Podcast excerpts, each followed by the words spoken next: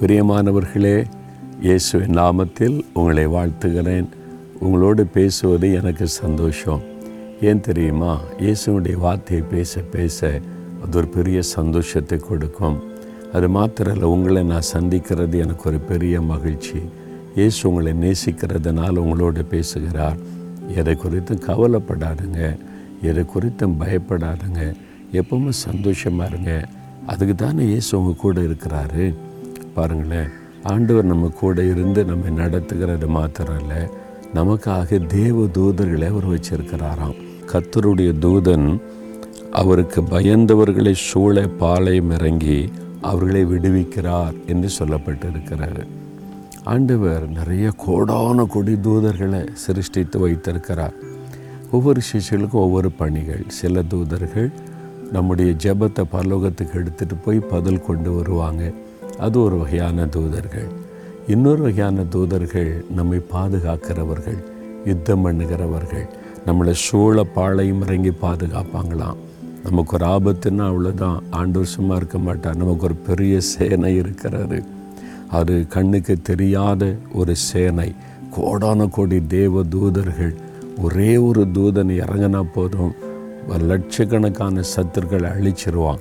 அந்த மாதிரியான சம்பவங்கள்லாம் பைபிளில் இருக்குது. அப்போ ஆண்டவர் தம்முடைய தூதர்களை நம்ம சூழ பாளையை மறங்க வைத்து நம்மை பாதுகாப்பாராம். கத்தருக்கு பயந்து நடக்கிற உங்களை ஆண்டவருக்கு விட்டுருவாரா? உங்களுக்கு தெய்வ தூதர்களை நியமித்திருக்கிறார்.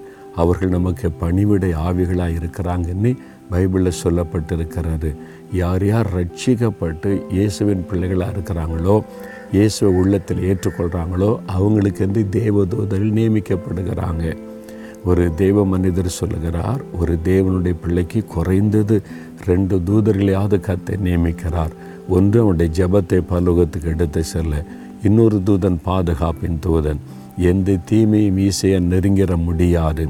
ஒரு தீர்க்கதரிசியை பிடிக்க ஒரு தேசத்தின் இராணுவமே வருகிறது அவனை பிடிக்கணும்னு சொல்லி. அந்த ஆண்டவர் தம்முடைய தூத சேனை அனுப்புகிறார். அக்னிமயமான குதிரைகளும் ரதங்களும் அவனை சூழ்ந்து பாதுகாத்தது. இதெல்லாம் பைபிளில் நம்ம வாசிக்கிறோம்ல.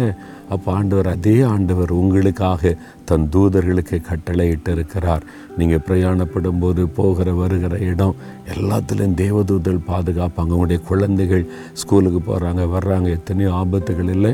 நீங்கள் அதை விசுவாசத்தை ஜெபித்தீங்கன்னா அந்த பாதுகாப்பு எப்போதும் கூட இருக்கும். நீங்கள் சொல்லணும் ஆண்டவரே எனக்கென்று நீ தந்திருக்கிற தெய்வ தூதர்களுக்காய் ஸ்தோத்திரம். என்னை பாதுகாக்கிற தூதர்களுக்காக நன்றி. அவனை துதிச்சாலே அந்த தெய்வ பிரசன்னத்தையும் தேவதூதர்கள் சூழ்ந்திருக்கிறது நீங்கள் உணர்ந்து கொள்ள முடியும். ஆண்டவரை துதிக்கிறீங்களா? தகப்பனே உம்முடைய பிள்ளையாக என்னை வச்சிருக்கிறீங்க ஸ்தோத்திரம். உம்முடைய கிருபினால் என்னை ரட்சித்தீங்க ஸ்தோத்திரம். எனக்காக உம்முடைய தூதர்களை நியமித்து வச்சிருக்கிறீங்களே. என்னை சூழ பாளையம் இறங்கி பாதுகாக்க நீ தந்திருக்கிற நல்ல தேவ தூதர்களுக்காக உமக்கு ஸ்தோத்திரம் அப்பா. எனக்கு தந்திருக்கிறீங்க எங்களை ஒவ்வொருவருக்கும் தந்திருக்கிறீங்க. அதற்காய் ஸ்தோத்திரம். எந்த ஆபத்து எங்களை தொடாதபடி தீமைகள் தொடாதபடி எங்களை பாதுகாக்க நீ தந்திருக்கிற அந்த பாதுகாப்பின் தூதர்களுக்காய் ஸ்தோத்திரம் ஸ்தோத்திரம் ஸ்தோத்திரம். இயேசுவின் நாமத்தில் ஸ்தோத்திர பலிகளை ஏறெடுக்கிறேன் பிதாவே. ஆமேன் ஆமேன்.